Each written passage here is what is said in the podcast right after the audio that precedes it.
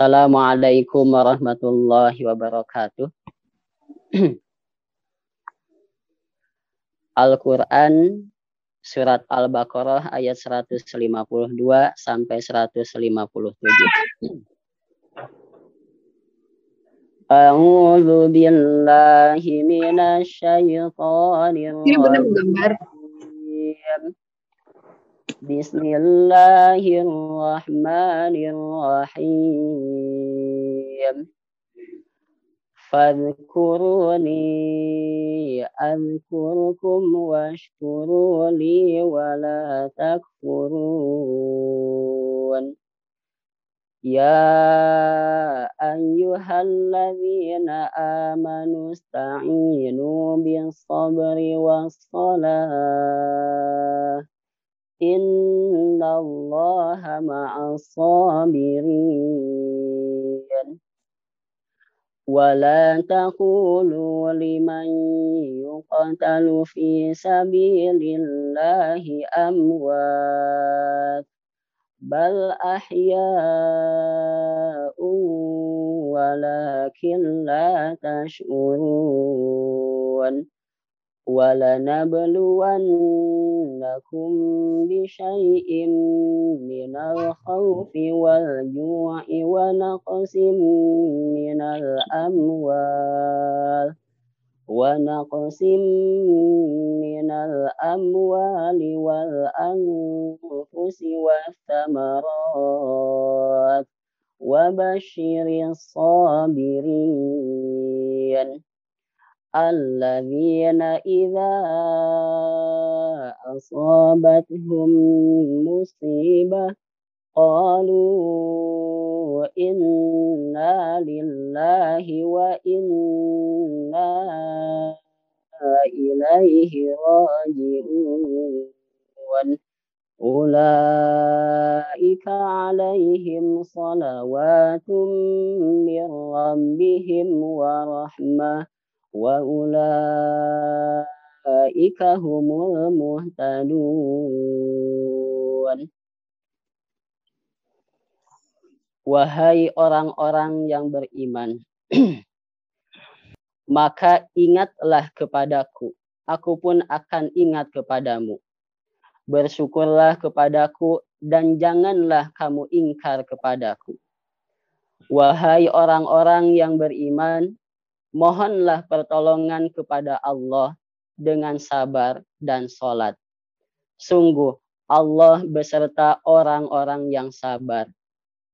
Dan janganlah kamu mengatakan orang-orang yang terbunuh di jalan Allah, mereka telah mati.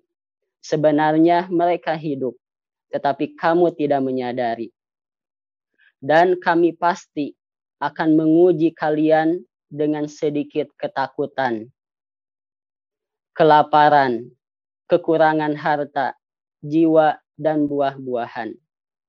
Dan sampaikanlah kabar gembira kepada orang-orang yang sabar, yaitu orang-orang yang apabila ditimpa musibah, mereka berkata, Inna lillahi wa inna ilahi raji'un.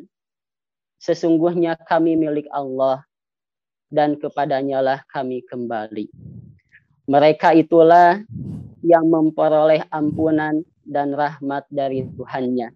Dan mereka itulah orang-orang yang mendapat petunjuk.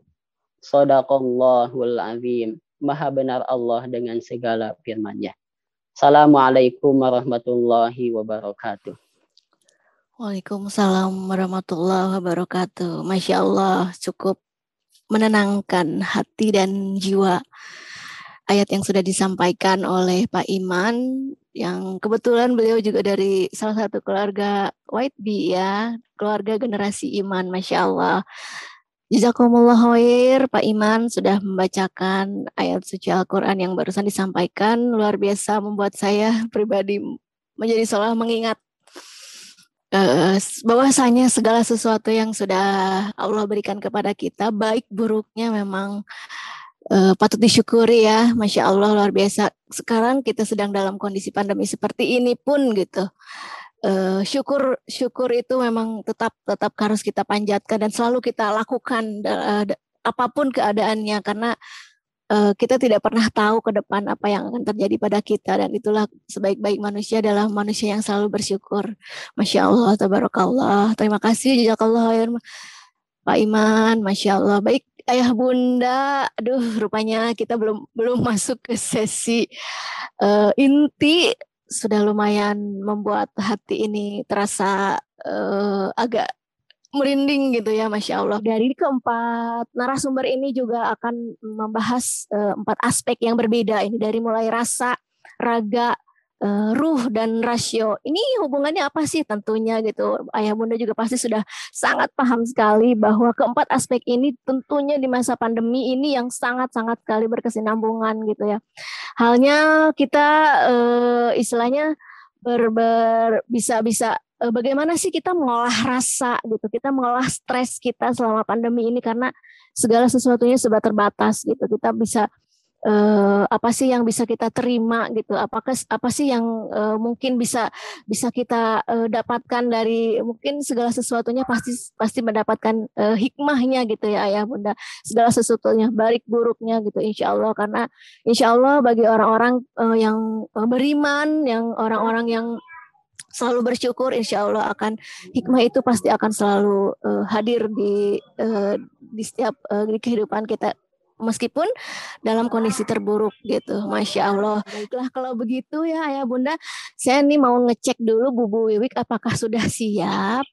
Kayaknya ayah bunda ini udah nggak nggak nggak sabar. Ini karena di sesi pertama kita ini udah udah masuknya ke langsung akan mengolah rasa gitu ya dengan Bu Bu Wiwik ini. Masya Allah. Gimana nih? Assalamualaikum Bu Bu, apakah sudah siap? Waalaikumsalam warahmatullahi wabarakatuh. Insya Allah, Ranti. Alhamdulillah, masya Allah. Akhirnya ketemu lagi ya, walaupun sekarang ketemunya jadi online ya.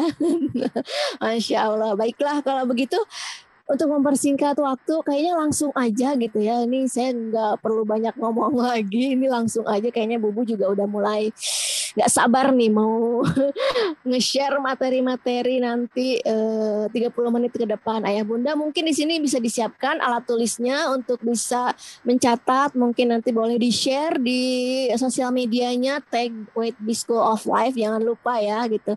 Insya Allah mudah-mudahan ilmu yang nanti tiga jam ke depan kita akan uh, sampaikan dari empat narasumber ini akan bermanfaat ya untuk ayah bunda. Amin ya rabbal alamin.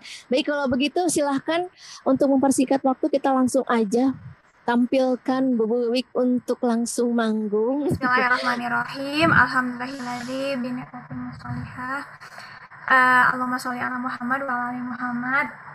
Uh, puji syukur kehadiran Allah, senang sekali pada pagi hari ini bisa berkumpul bareng-bareng sama teman-teman semua, ayah bunda pembelajar. Uh, salam kenal untuk ayah bunda semuanya, teman-teman dari CBE YB maupun dari peserta yang umum.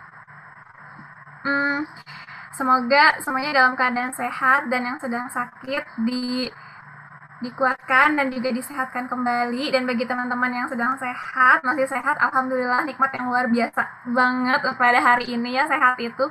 Semoga kita termasuk orang-orang yang bisa mensyukuri nikmat sehat dan mengejawantahkannya dalam bentuk amal. Amin. Baik uh, saya izin share screen teman-teman ini teh anti saya teh deg-degan ya. Ini uh, ketemu orang tua YB yang aduh masya Allah keren-keren kompak-kompak ini teh. Masya Allah. Iya ya masya iya. Allah. Ini nah, kalau lihat dari, ini. kalau lihat dari ya. kegiatannya ya. Uh, uh, dari kegiatannya YB festival keluarga masya Allah tabarakallah teh kompak-kompak gitu. Jadi agak aduh deg-degan ini. Ya ya oke okay, Bismillah. Masya Allah. uh, ini luar biasa uh, YB um, membuat uh, apa sharing CBE pada pagi hari ini yang mana jadi mengajak kita kembali untuk belajar dan juga sama-sama menguatkan di tengah pandemi yang kita nggak tahu ini kapan selesainya. Sementara raga kita mungkin menghadapi pandemi ini juga udah lelah. Rasa kita mungkin udah sering oleng. Ruh kita mungkin jadi kering. Dan rasio kita mungkin jadi tumpul gitu dan masya Allah mudah-mudahan acara ini bisa sama-sama saling mengingatkan dan juga menguatkan kita semua. Saya di sini bukan berarti orang yang udah paling tahu banget tentang rasa yang paling bisa banget mengelola rasa tapi semoga apa-apa yang uh, akan dibagikan nanti bisa sama-sama jadi bahan pembelajaran terutamanya untuk saya pribadi di sini teman-teman uh, bosan gak sih ditanya apa kabar gitu kalau Teh Anti gimana apa kabar Masya Allah, ini kayaknya kalau pandemi ini setiap hari ya, makan setiap hari, setiap detik ya kita selalu ditanyain ya, apa kabar? Iya. Kalau saya boleh bilang, dibilang baik-baik aja ya tetap ya tetap harus bersyukur, tapi ya biar gimana, puyeng intinya. Udah luar biasa banget lah pokoknya. Mm -mm, ya, kadang-kadang juga nggak sengaja apa ya nanya kabar tahu-tahu ternyata lagi pada sakit lagi sakit lagi sakit gitu ya. Betul betul okay, banget. mm -mm. nah itu kalau sekarang selain kabar boleh nggak saya kepo hal yang lain? Uh, saya ngetik di uh, saya kirim link di chat. Teman-teman boleh klik link itu untuk masuk ke dalam browser atau bisa juga ke sini ke ketik di browser menti.com ini di linknya ada atau kalau mau ketik di browser itu di sini. Menti, di menti.com masukkan kode 588982210 di sana saya nanya kepo sesuatu sama ayah bunda mungkin ada yang udah masuk? Coba saya cek. Nah saya teh mau nanya ini kepo ini apa sih rasa apa saja yang dialami ayah bunda selama masa pandemi ini? Di situ ada tiga kolom untuk dimasukin dan ayah bunda bisa masukin lebih dari tiga gitu beberapa kali ngisi. Coba kita tunggu dulu ini screennya kelihatan kan ya Teh ya? Iya kelihatan Kak. Oh, Oke. Okay. Kodenya 588982110 Bun. Hmm, uh, di screen. Main ya, sekalian kita main lah gitu. Nah, udah dia masukin nih, bosen, pusing, takut. Ya, kalau masih ada rasa lain yang muncul, boleh masukin sebanyak-banyaknya di sana gelisah, lelah. Oke. Kedua yang isi. Nah, udah mulai lima. Lelah, cemas, bersyukur juga sih di rumah, deg-degan, bosan. Sedikit cemas. Exhausted, jadi lebih perhatian, banyak pertimbangan. Oke. Okay.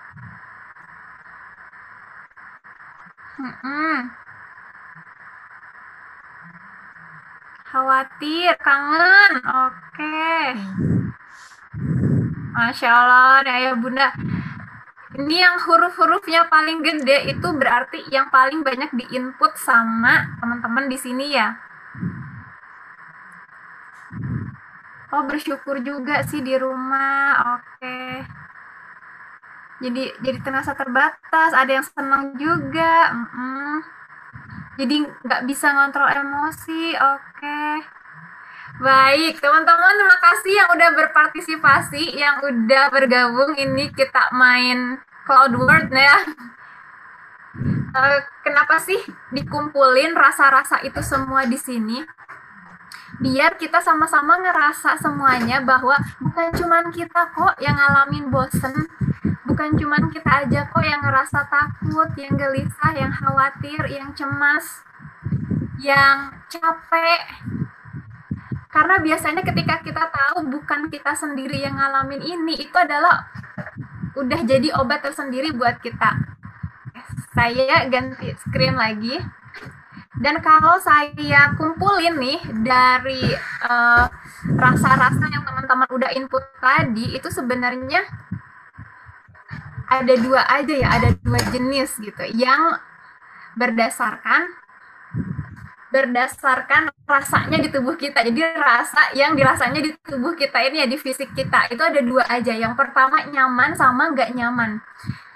yang nyaman tadi ya mungkin ya seneng juga sih di rumah mungkin dari yang biasanya nggak ngumpul jadi ngumpul terus uh, ternyata ada hal yang bisa disyukuri ya dari di rumah gitu ya ada juga yang nggak nyaman dan lain sebagainya sebenarnya rasa itu apa sih rasa itu kalau teman-teman udah tahu emosi gitu ya. Rasa itu sebenarnya adalah emosi yang udah masuk ke dalam pikiran kita. Kalau emosi itu sifatnya sementara, sesaat aja gitu.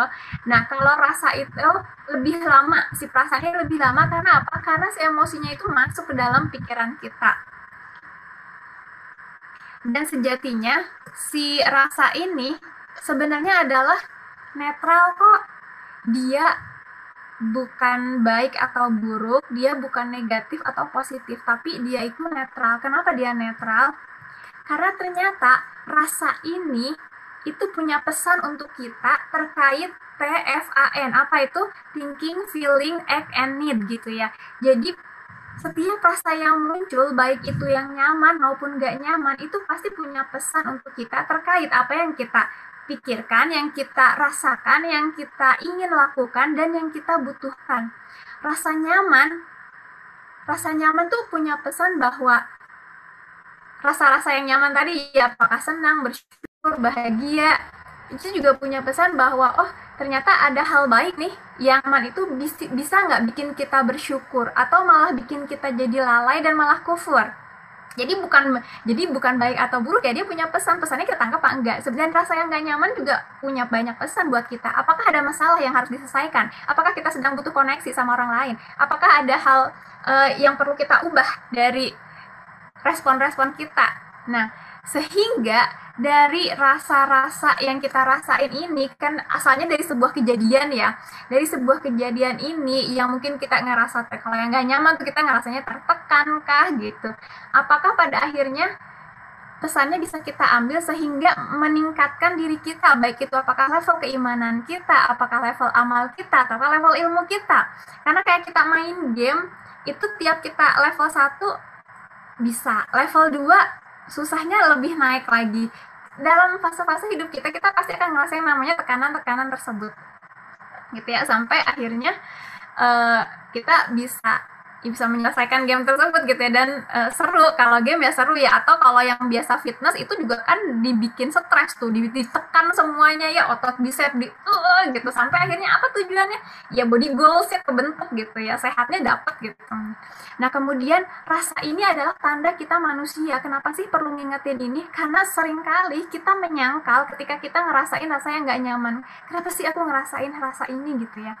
Padahal kalau kita ingat bahwa rasa itu itu memang fitrahnya kita sebagai manusia, kita akan lebih terbuka dan nerima si rasa ini. Ketimbang kita larut, kita bisa lebih fokus untuk apa yang bisa aku lakukan ya dengan rasa ini. Mau nyampein pesan apa ya? Kita bisa fokusnya ke sana. Soalnya kalau kita pengennya gimana sih biar kita syukur terus gimana biar kita ikhlas terus? Uh, punten-punten itu mah modenya malaikat ya yang taat terus takwa terus gitu. Tapi dan kita juga bukan juga kayak kadang kalau kita ingkar melulu gitu ya ya itu mah defaultnya syaiton gitu. Sementara kita manusia kita diberi diberi rasa kita diberi pilihan kita diberi kehendak mau memilih jalan yang mana. Itu adalah pilihannya manusia. Dan rasa nggak nyaman itu kalau buat saya itu adalah mengingatkan saya bahwa manusia itu apa sih sejatinya? Sejatinya adalah kita ini hamba kita ini nggak berdaya ngerasain marah.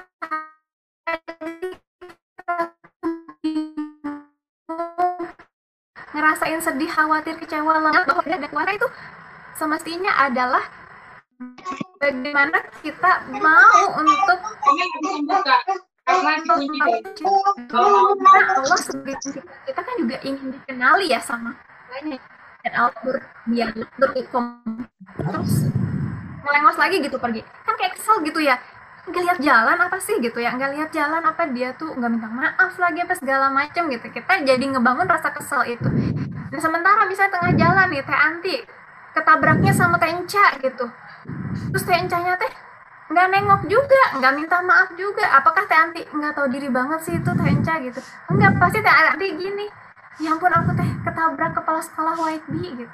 Kayaknya sih gana clear gitu ya. Mungkin lagi banyak pekerjaan. Udah kan gitu. Jadi rasa itu sebenarnya kita yang bangun gitu. Nah kemudian rasa yang gak nyaman dan kita persepsikan negatif itu adalah karena makna yang kita sematkan pada kejadian itu makna yang kita berikan sama peristiwa itu gitu kira-kiranya. Kemudian sebenarnya kalau kita jujur-jujuran ya rasa-rasa ini tuh udah ada sejak lama kan ya. Sebelum pandemi kita juga ngerasain kan ya semua rasa-rasa ini. Tuh. cuman kayak di masa pandemi ini kayaknya intensitasnya tambah meningkat gitu ya. Terus juga kuantitasnya kok kayaknya tambah sering gitu ngerasainnya. Eh, nggak uh, tahu apa pesan dari pandemi ini? Tapi semoga pandemi ini enggak berlalu begitu saja tanpa kita tangkap ya hikmah atau pesan apa sih yang ingin Allah sampaikan pada kita gitu ya. Mungkin pandemi ini ngurungin kita semua di rumah ini adalah mengajak kita untuk menghadapinya. Oh, kalau selama ini kita terbiasa mungkin ah bisa menghindar mungkin yang bapak-bapak ah udah oh ini screenshotnya gimana ya? mungkin yang ibu-ibu ah ya udahlah arisan aja lah belanja aja lah keluar gitu ya. Sekarang kita mau nggak mau dipaksa untuk menghadapinya dipaksa untuk berlatih mengelolanya. bukan lagi menghindarinya atau bahkan numpuk-numpuk gitu ya. Karena yang namanya diri kita juga pasti punya kapasitas perasaan kalau ditumpuk-tumpuk juga yang gak bagus ya. Lemari aja ditumpuk-tumpukin dijal-dijalin juga otomatis meledak gitu ya. Itu sampah ditumpuk-tumpuk aja di TPA meledak juga. Sama kita juga ya. Nah lalu bagaimana sih cara mengelolanya? Kita mulai masuk. Mudah-mudahan Teh Anti tolong diingetin waktunya ya. Saya tuh pasang alarm tapi lupa diklik ternyata. Oke, oke Bu siap siap. Nah, yang pertama kita perlu untuk sadari dan terima. Kita perlu menyadari uh, kita perlu mengakui, kita perlu menerima bahwa oke, okay, saya emang punya rasa-rasa itu, saya emang mungkin lagi nggak baik-baik aja, atau saya lagi ngalamin rasa yang lagi nggak nyaman, tapi belum bisa saya selesaikan. Kita perlu sadari dan terima dulu aja. Kemudian kita kita ambil jeda. Jeda itu stop and think gitu ya. Kita berhenti sejenak untuk berpikir. Karena bedanya bedanya kita sama hewan yang sama-sama punya otak adalah di antara stimulus dan respon kita itu manusia itu punya jeda. Kalau hewan misalnya uh, dia ngerasa nggak aman dia langsung lari atau nyerang Gitu. Nah, sementara kita manusia diberi kemampuan yang namanya menjeda diri. Karena kita dianugerahi otak depan yang khususnya untuk berpikir dan menjadi kendali ya kendali buat diri kita. Kita gunakan kemampuan manusiawi kita untuk berhenti dan berpikir sejenak kita mengambil jeda. Nah, karena uh, apa sih yang perlu di apa sih yang perlu disadari, apa sih yang perlu kita uh, renungi gitu ya. Kita perlu untuk mengenali beberapa hal. Yang pertama, kita perlu untuk mengenali rasa yang hadir. Rasa yang pernah ada kayak lagu ya. Nah, dan karena rasa itu basicnya adalah emosi yang masuk ke dalam pikiran kita, kita perlu tahu nih eh, emosi-emosi uh, yang lagi kita rasain. Dan emosi dasar ini ada 6, 5 atau 6 lah ya, marah, jijik, sedih, senang, takut, sama kejutan. Dan masing-masing emosi dasar ini punya turunan-turunannya lagi eh, emosi-emosi uh, yang lain. Jadi kalau pakai bahasa Inggris itu nama-nama emosi itu bisa ada 3400 kata gitu ya. Sedangkan mungkin kalau bahasa Indonesia itu agak mirip ya kalau diterjemahin, tapi kira-kiranya ini. Nah sebenarnya apa sih yang lagi kita rasain gitu ya? Apakah kita lagi cemburu, apakah kita lagi dongkol, apakah kita lagi merasa nggak aman, oh nyata ini emosi terancam, itu emosi marah, apa sih emosi marah pesannya, oh ada yang perlu kita selesai nih. Kemudian kita juga perlu identifikasi kejadian dan menjadi pengamat di sini ya. Apakah uh, karena gini, karena perasaan kita, pikiran kita, sama perilaku kita itu semuanya saling berkaitan dan saling mempengaruhi. Ketika kita ngerasa marah misalnya ya, kita ngerasa marah. Apa sih yang kita pikirin saat itu sampai ngerasa marah? Misal tadi yang ketabrak orang gitu ya. Yang kita pikirin apa? ih nggak sopan banget orangnya nggak tahu diri nah akhirnya ketambah kita jadi ngerasa marah awalnya sih marahnya karena kita ngerasa terancam gitu ngerasa kaget tapi ditambah orangnya nggak nggak melakukan hal yang kita inginkan gitu ya. Jadilah menjadi. Kemudian ini uh, sikap kita pasti dipengaruhi sama pikiran kita sama perasaan kita. Nah kita perlu di sini untuk mengidentifikasi kejadian kita perlu mengenali kecenderungan cara kita berpikir dan cara kita bertindak Kemudian kita evaluasi, oh ternyata si pikiran sama tindakan mana nih yang keliru. Ini buat apa? Ini buat data untuk kita nanti melakukan perubahan di area mana yang mau saya yang mau saya ubah, yang mau saya perbaiki terlebih dahulu. Karena e, karena dari perasaan kita, dari pikiran kita, dari sikap kita ini ngaruh ya semuanya jadi e, rasa, raga, rasa, raga, ruh dan rasio itu saling mempengaruhi semuanya. Jadi kayak satu kesatuan gitu yang mana kalau satu satu error bisa mempengaruhi semuanya gitu ya. Kita mungkin sering dengar mind, body, spirit, and soul gitu ya. Oke kemudian kita juga perlu untuk mengenali kebutuhan diri kebutuhan pasangan dan kebutuhan anak. Mungkin kita bisa nyontek ya bisa nyontek dari sini lah ya. Bisa jadi mungkin kebutuhan kita nggak tercantum di sini nggak apa-apa. Ini buat kita ngenalin dulu. Ini kalau dari kata Pak Pak Donald Woods ini eh, bahwa manusia itu butuh yang namanya rasa aman, butuh hubungan kedekatan dengan orang lain, otonomi, harga diri, ekspresi diri dan batasan realistis. Jadi kalau misalnya kita ngelihat si uh, apa si pasangan kita misalnya kok dia uh, kayak abah ya gitu kok kayak nggak peduli lagi sama aku ya? Mungkin ada kebutuhan dasar beliau yang juga belum terpenuhi sama dengan kita yang belum terpenuhi juga nih. Kenapa sih anak kita kok kayaknya nggak kooperatif banget? Mungkinkah dia uh, apa punya kebutuhan yang belum terpenuhi? Apakah dia butuh hubungan yang dekat sama kita? Apakah dia lagi ngerasa butuh aman dan sebagainya? Kemudian nah ini kalau misalnya ngambil pakai uh, kelima kebutuhan dasarnya Jeffrey Young yaitu kebutuhan dasar psikologis anak gitu ya kebutuhan anak tuh ya secure, secure attachment, otonomi, kompetensi, validasi dan ekspresi emosi, spontanitas dalam bermain, batasan realistik dan kendali diri. Kira-kira kalau anak kita ibaratnya tanda kutip bermasalah ya kok kayaknya nguras ini banget ada nggak sih kebutuhan dia yang belum terpenuhi sama kita apakah kita apakah dia butuh butuh diterima ini validasi dan ekspresi emosinya. Maksudnya kadang-kadang kita orang tua nggak perlu ngapa-ngapain loh karena gimana kalau dia marah ya udah mungkin dia emang perlu diterima marahnya. Dia perlu diizinkan untuk mengekspresikan dirinya bukan ada nggak boleh marah nggak boleh kayak gitu. Mungkin bukan itu yang dia perlu dan semakin dia nggak diterima kadang-kadang suka makin menjadi juga gitu ya. Atau kita boleh nengok ini de, tengok kebutuhan diri kita hmm, dari Maslow dari ini ya teorinya Maslow gini. Apakah sebenarnya kebutuhan kita itu kesehatan kita apakah kita terlalu capek apakah kita butuh istirahat atau selama ini kita memforsir. Memforsir untuk ngerjain segala hal sampai kita lupa untuk makan kita lupa untuk tidur gitu ya. Menyampingkan hal itu pasti tubuhnya bakalan berontak. Dan rasa-rasa yang mendominasi adalah rasa nggak nyaman. Karena mungkin tubuh mau ngasih sinyal mau ngasih tahu kalau hey please dong kamu tuh istirahat juga lah gitu. Tubuh kamu punya hak. Apakah itu? Nggak tahu ya. E, di sini perlu untuk kita menelisik lagi ke dalam relung diri kita untuk nyari tahu apa sih sebenarnya yang benar-benar kita butuhin atau apakah kita lagi butuh stabilitas, rasa aman, kemudian kita sebenarnya lagi butuh cinta gitu. Seringkali kayak konflik suami istri gitu. Uh, sumbernya tuh satu, aku kayak ngerasa nggak berharga di hadapan dia. Aku tuh butuh ngerasa dicintai gitu dengan si kamu yang kayak gitu. Aku tuh marah banget sebenarnya kebutuhan aku tuh, aku tuh pengen dibilangin makasih, ya, pengen diapresiasi mungkin makasih betapa ibu udah capek dari pagi sampai sore. I love you bu, mungkin itu kah gitu yang nggak tahu.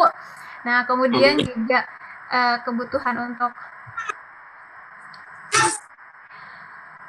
rasa berharga, kemudian juga kebutuhan untuk mengembangkan diri, kreativitas dan mengembangkan diri. Ini sebenarnya sama Maslow sendiri udah diedit ya. Jadi yang paling atasnya itu bukan self actualization, tapi apakah kita eh bukan, bukan apakah. Jadi kebutuhan yang tertingginya itu adalah transendensi, yaitu mana artinya kebutuhan akan sesuatu yang lebih besar di atas kita gitu intinya adalah ya siapa lagi kalau bukan Allah Subhanahu wa taala ya pencipta kita gitu kemudian nah, kita perlu untuk merefleksi merefleksi kembali apakah sebenarnya ya kalau kita mau ngorek-ngorek rasa. Ini ngorek-ngorek rasa sebenarnya gagal nggak enak ya apalagi kalau selama ini kita mengenali kecenderungan diri kita itu adalah tim pendem-pendem atau tim buru-buru mengalihkan misalnya makan, nonton, belanja dan sebagainya atau kita tuh tim buru-buru menghibur gitu ya misalnya udahlah mungkin ini. Langsung buru-buru dicari apa eh, langsung ngehibur tanpa kita nerima dulu kalau kita lagi ngerasain gak nyaman gitu. Kita buru-buru ngehibur ya udahlah mungkin ini hikmahnya gini bla bla bla. Sementara uh, di sininya masih nggak nyaman tapi kita udah langsung masukin apa mungkin begini mungkin begitu. Itu bisa jadi perasaannya kayak apa eh kayak terdep kayak kesupres sementara tapi sebenarnya masih belum selesai. Dan apalagi uh, si si rasa ini ya. Rasa ini tuh kan letaknya ada di bawah sadarnya kita ya uh, yang mana kalau pikiran sadar kita itu adalah pikiran-pikiran yang penting-penting aja deh untuk survival. Makanya kita gampang lupa gitu ya. Karena menurut otak kita oh ini mah nggak penting apa masukin ke bawah sadar. Ah nggak penting masukin ke bawah sadar. Nah sementara rasa itu juga tempatnya di bawah sadar. Ketika si rasa ini muncul ke permukaan muncul ke kesadaran kita berarti dia tuh emang ngasih sinyal bahwa hello ini penting banget untuk survival kita gitu. Please di di ini dong gitu uh, dieksekusiin dong gitu untuk dicari tahu apa sih ininya gitu ya. Oke karena nanti kalau misalnya enggak di nggak kita eksekusi gitu ya nggak kita kelola nggak kita cari tahu dia mau kasih pesan apa ujung-ujungnya nanti yang kena ya si raga kita kena ya ruh kita juga kena. Terus rasio jadi kayak nggak bisa mikir juga ya pikirannya jadi nggak jernih gitu ya. Jadi saling mempengaruhi semuanya. Kita bisa berefleksi apakah kejadian ini ngingetin akan masa lalu gitu? Atau apa sih dibalik perasaan ini? Apakah sebenarnya hmm, apakah sebenarnya kita punya masalahnya sama orang lain kah tapi jadi kebawanya ke rumah atau dan lain sebagainya gitu. Ataukah sebenarnya di balik rasa marah kita tersimpan banyak rasa kekhawatiran dan cemas kayak gitu. Misal anak nggak mau cuci tangan aja kita bisa marahnya level 10 gitu ya. Dan kemudian apakah kita punya ekspektasi berlebihan yang mungkin nggak sesuai sama keadaan saat ini misalnya ya? Misal anak umur 3 tahun kita berharapnya dia udah rajin sholat misalnya kan tuh berlebihan ya. Atau oh uh, ke suami udahlah emang suami misalnya belum bisa masak tapi kita ngarepnya ya ampun harusnya dia bisa dong bantuin kerjaan rumah kak gitu oke kemudian setelah kita refleksikan kita ekspresikan ke, karena kebutuhan rasa itu adalah diekspresikan. Tapi gimana sih cara mengekspresikannya? Prinsipnya adalah semua boleh kecuali yang tidak boleh. Apa itu yang nggak boleh? Yang nggak boleh itu ada tiga hal. Yang pertama menyakiti diri sendiri, menyakiti orang lain, atau merusak barang milik orang lain atau merusak lingkungan. Nah, sehingga selain tiga tiga cara itu, eh kalau saya tambahin lagi kalau saya tambahin lagi yang keempat itu adalah uh, apakah ketika kita melakukan ekspresi emosi itu dan dilihat sama anak kita ridho, anak kita meniru juga kayak gitu. Nah, itu ya empat hal tadi Uh, sehingga kalau misalnya emang kita pengen nangis ya nggak apa-apa nangis aja gitu. Kenali kecenderungan kita. Kalau kita emang biasanya uh, nggak tahan sama main fisik gitu ya kita boleh uh, mengekspresikannya dengan misalnya kayak punya punya bantal punya squishy atau punya apa yang bisa kita kita alirkan energinya ini untuk ke arah fisik. Atau kalau kita emang biasanya nggak apa kecenderungannya itu untuk selalu ngomel-ngomel gitu ya. Apa gitu se apa jadi komentarin segala macam uh, apakah kita akan apa apakah kita akan meng menggantinya ekspresi yang tadi itu kan tidak memberdayakan juga ya. Dan mungkin malah uh, apa jadi masuk ke kategori yang empat hal tadi. Apakah kita akan mencoba teriak aja sejenak gitu untuk mengekspresikan ngalirin energi energinya tadi gitu. Atau kita mau nulisin nulis menulis ekspresif yang artinya kita ya kita tulisin aja apa yang ada di pikiran kita saat itu tanpa peduli mungkin tanda baca kalimat dan segala macam. Yang penting keluar dulu. Nah buat apa ini?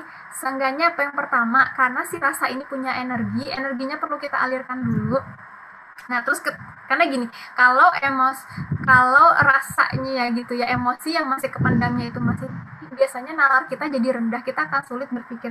Tapi ketika kita energinya udah dikeluarin dulu nih, maka si rasanya akan berkurang menurun, nalar kita baru bisa naik lagi gitu. Makanya uh, ketika kita dalam keadaan kerasa nih ngenalin diri kita dalam keadaan emosi, makanya penting untuk ngejeda diri dulu balik dulu gitu ya untuk kita nenangin diri. Karena ketika kita langsung gitu ya mengeksekusi saat itu juga biasanya sih karena karena emosinya yang dominan nalarnya turun biasanya ya malah nggak bagus ya kalau misalnya lagi konflik sama suami jadinya berantem gak jelas gitu. Kalau ke anak jadinya juga uh, apa tidak tidak konstruktif gitu ya malah destruktif. Lalu kita eksplorasi mana sih yang cocok buat aku banget gitu lalu kita latihkan. Ini kayak ngomongnya mudah padahal ngelatihnya susah ya. Kita bisa misalnya uh, si rasanya itu mungkin apakah kita alirkan dengan berzikir dengan nangis dan berdoa pengadu dengan menulis dengan apa ya dengan berwudu dengan apa pun itu kita perlu cari tahu apa yang nyaman buat aku banget kita latihkan dan kemudian boleh kok emosi-emosi ini kita sampaikan juga selama tiga hal tadi ya. Uh, kita nggak nyakitin orang lain gitu. Dan mungkin karena kita di budaya timur kita juga sebenarnya pilih-pilih juga ya menyampaikannya kepada siapa dulu nih kira-kira bisa sefrekuensi apa enggak orangnya khawatirnya kalau misalnya uh, aku misalnya orang tua kita aku aku ngerasa kecewa sama ibu. Berarti belum baru belum selesai ngomong ya baru mengekspresikan emosinya aja baru kata apa kamu tidak diurusin dari kecil gitu ya. Malah kan kecewa kecewa misalnya gitu ya. Kita perlu lihat sikonnya juga. Nah atau kita nanti ganti lagi uh, dirombak lagi kalimat yang nyamannya kayak gimana. Nah ini uh, untuk mengekspresikan dan menyampaikan emosi kita. Menggunakan pesan saya itu uh, aku ngerasa apa misalnya misalnya uh, bunda ngerasa ngerasa marah dan kesel banget saat nge saat kalian nggak beresin mainan kalian karena kan kita udah sepakat nih kalau jam 9 itu semuanya mesti beres. Dan bunda teh udah ngingetin sampai dua kali. Bunda inginnya kalau bunda udah ngomong dua kali dikerjain. Soalnya kalau nggak dikerjain juga tolonglah bundanya dibantu. Ini kepala bunda pusing lihat berantakan terus. Dan kalian juga pasti nggak nyaman. Kalian akan kesulitan nyari mainan kalian. Kayak gitu ya kira-kira menyampaikan sih pesan saya ini bukan bukan bunda kesel sama kamu gitu ya. Enggak tapi bunda ngerasa kesel saat atau ketika apa gitu. Jadi si anak nggak ngerasa jadi objek gitu. Oh jadi bunda nggak suka sama aku ya. Jadi aku yang bikin marah bunda gitu ya. Makanya perlu kita perjelas perilaku yang mana gitu ya. Baik itu dari pasangan kita atau anak kita. Atau bisa juga nih menyampaikan pesannya ini sebenarnya mirip-mirip ya sih e, dengan DESC itu describe kita sampaikan dulu faktanya. Misalnya e, apa? Ay misalnya ke ayah ke suami kita ayah ayah semalam pas kita ngobrol ayah ketiduran ya? Gitu. Iya misalnya suami ngaku oh, oke berarti sama-sama sepakat nih kejadiannya memang itu bener gitu ya. Kita bukan asumsi kita bukan kita ngarang-ngarang gitu ya bukan opini gitu emang faktanya itu iya. Kemudian uh, bunda teh sedih ayah. Bunda teh pengennya sebelum tidur pengen didengerin dulu sama ayah gitu soalnya kalau nggak didengerin biasanya bunda teh besoknya suka gampang sepanang gitu. Apalagi kalau oh, ada cerita teh yang seru banget. Gitu kasih tahu. Oh ya udah. Oh, tapi ayah kumahannya mau ayah ngantuk karena itu jadi bisa maksudnya ke solusi ya. Ya mini please deh ya minimal lima menit gitu ya. Oh lima menit bisa deh gitu. Atau 10 menit ya kita tambah gitu ya ya sok diskusi gimana kemudian itu Oke, nah kita perlu mengingatkan diri kita bahwa yang namanya mengelola itu adalah sebuah keterampilan. Ibaratnya kita yang belum bisa masak, cuma baca resep dan nonton YouTube, kira-kira langsung pinter masak nggak teh Anti? Enggak dong ya. ya memang karena ini sebagai sebuah keterampilan kita perlu ber kita perlu menyengaja melatihkan diri kita untuk kelola rasa kita gitu ya. Saya juga di awal-awal tuh aku tuh ngerasa apa ya kok ini badan aku nggak nyaman? Aku tuh marah sama dia. Apa aku kesel? Apa aku kecewa? Apa aku benci? Apa aku ngerasa terancam? Apa gitu ya gitu. Kenalin gitu. Ternyata ngenalin rasanya juga susah ya. Kemudian aku tuh butuhnya apa ya? Oh kayaknya aku butuh gini deh. Ternyata uh, ini ya aku butuh dia tuh ngikut apa maunya? Aku dulu awal-awal tuh aku ngertinya sampai di situ ternyata lama-lama mengeksplorasi diri oh, ternyata aku tuh butuh ngerasa nggak buruk di hadapan dia. Jadi semakin aku uh, apa beliau bilang apa aku mau balas apa tuh untuk menunjukkan bahwa aku tuh berharga loh. Aku tuh ingin dicintai loh gitu. Tapi aku nggak ngerti gitu dulu tuh ya. Karena karena ini maka kita perlu menyengaja berlatih dan hmm, ya bersungguh-sungguh aja dalam sih dalam berlatih. Ya wajar kalau Latima jatuh bangun. Itu cuma biasa. Kemudian dan pada akhirnya kita hanya bisa memberi apa yang kita punya bahwa ini ya teh kok isi air teh nuanginnya air teh isi kopi keluarnya kopi. Nah sekarang coba kita cek dalam diri kita rasa apa yang dominan muncul dalam diri kita karena itulah yang akan jadi keluar dalam dalam perilaku kita, dalam pikiran kita, dalam keseharian kita gitu ya. Ketika kita nggak punya cinta, kasih, dan bahagia di dalam diri kita, kita juga akan sulit untuk memberikan kebahagiaan, cinta kasih untuk orang-orang di sekitar kita. Walaupun misalnya kita bisa ngasih itu semua, itu ibaratnya kayak ngutang gitu loh, ngutang sama diri kita sendiri, atau kita sebenarnya ngasih yang untuk kita pinta kembali gitu kita ngasih oke kita ngasih cinta kita ngasih kasih ngasih perhatian ngasih kebahagiaan. Tapi untuk kita pinta kembali sehingga kalau misalnya nanti anak nggak sesuai suami nggak sesuai aku tuh udah gini loh kok kamu nggak gitu ke aku? Bunda tuh udah ngurusin kamu kamu nurut aja susah banget gitu ya.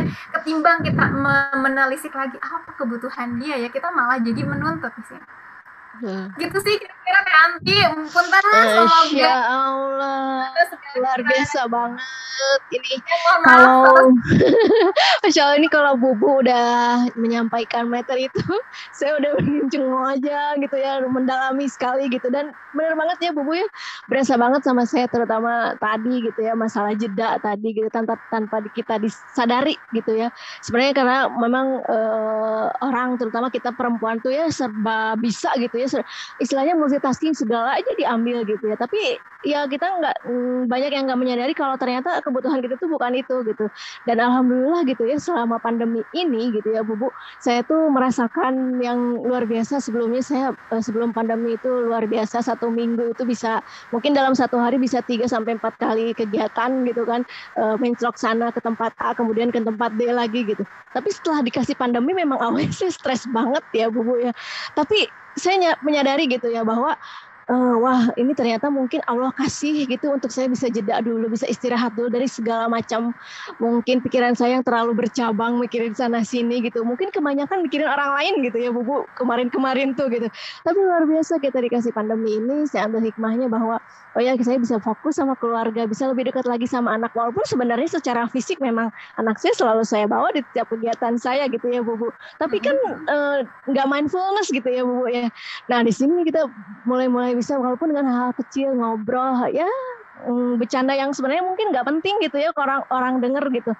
Tapi saya bisa ngerasain kedekatan itu karena buat saya oh ini ternyata nah, mungkin emang ini yang saya butuhkan. Karena saya harus bisa fokus benar-benar uh, sama suami terutama saya bisa mindfulness sama suami dan anak. Jadi akhirnya gitu setelah sekian lama gitu bergejolak dengan berbagai macam rasa akhirnya pandemi ini luar biasa ini hikmahnya yang benar-benar bisa sampai sekarang ini walaupun ya stres mau udah biasa gitu ya karena uh, saya juga orangnya dengan mobilitas tinggi gitu ya Bu. Bu. Jadi tapi alhamdulillah mungkin saya melihatnya dari anak saya yang enjoy ya Bu, Bu selama di rumah gitu. Dia justru yang menghibur kita gitu ayah bundanya. Jadi kayak soalnya kita dikasih apa ya? Dikasih uh, bukan istilahnya sentil gitu sama Allah inilah. Ya udah kamu istirahat saatnya tubuh kamu itu untuk ngasih ya sedikit jadi jadi jadi uh, halnya orang bilang oh ngerbahan aja nih. Ya bener nih sekarang kita dikasih waktu untuk untuk banyak rebahan dalam artian gitu ya positif. Dan alhamdulillah gitu dengan meskipun di rumah aja juga ini luar biasa salah satunya materi dari bubu juga ah, lumayan menyejukkan sekali dan ah luar biasa ini nyes banget gitu. Karena uh, beberapa banyak sekali gitu kelas kelas-kelas yang sudah uh, bubu uh, bisa apa istilahnya yang sudah sering saya uh, ikuti gitu ya bubu yang luar biasa Mas dan terutama ini gitu. Dan emang bener relate banget ya banget banget dan itu berasa banget mungkin untuk orang tua orang tua yang lainnya ayah bunda yang mungkin di sini hadir juga merasakan hal yang sama gitu. Yang pasti kembali lagi kita bersyukur apa pun yang terjadi gitu. Istilahnya kalau saya masih mikirnya lebih ke uh, apa ya uh, menurunkan ekspektasi gitu ya bu bu ya. Masya allah. Wah luar biasa banget nih. Ini ayah bunda pasti mungkin ini Bunda pasti ya banyak yang mau bertanya mungkin ya. Atau nanti mungkin uh, kita nanti ya di sesi terakhir ya ya Bunda untuk uh, pertanyaan atau diskusi ada yang mau menanggapi apa pun atau mungkin uh, sedikit curcol boleh. Masya Allah. Baiklah kalau begitu untuk sesi selanjutnya mungkin kita langsung ke Teh ya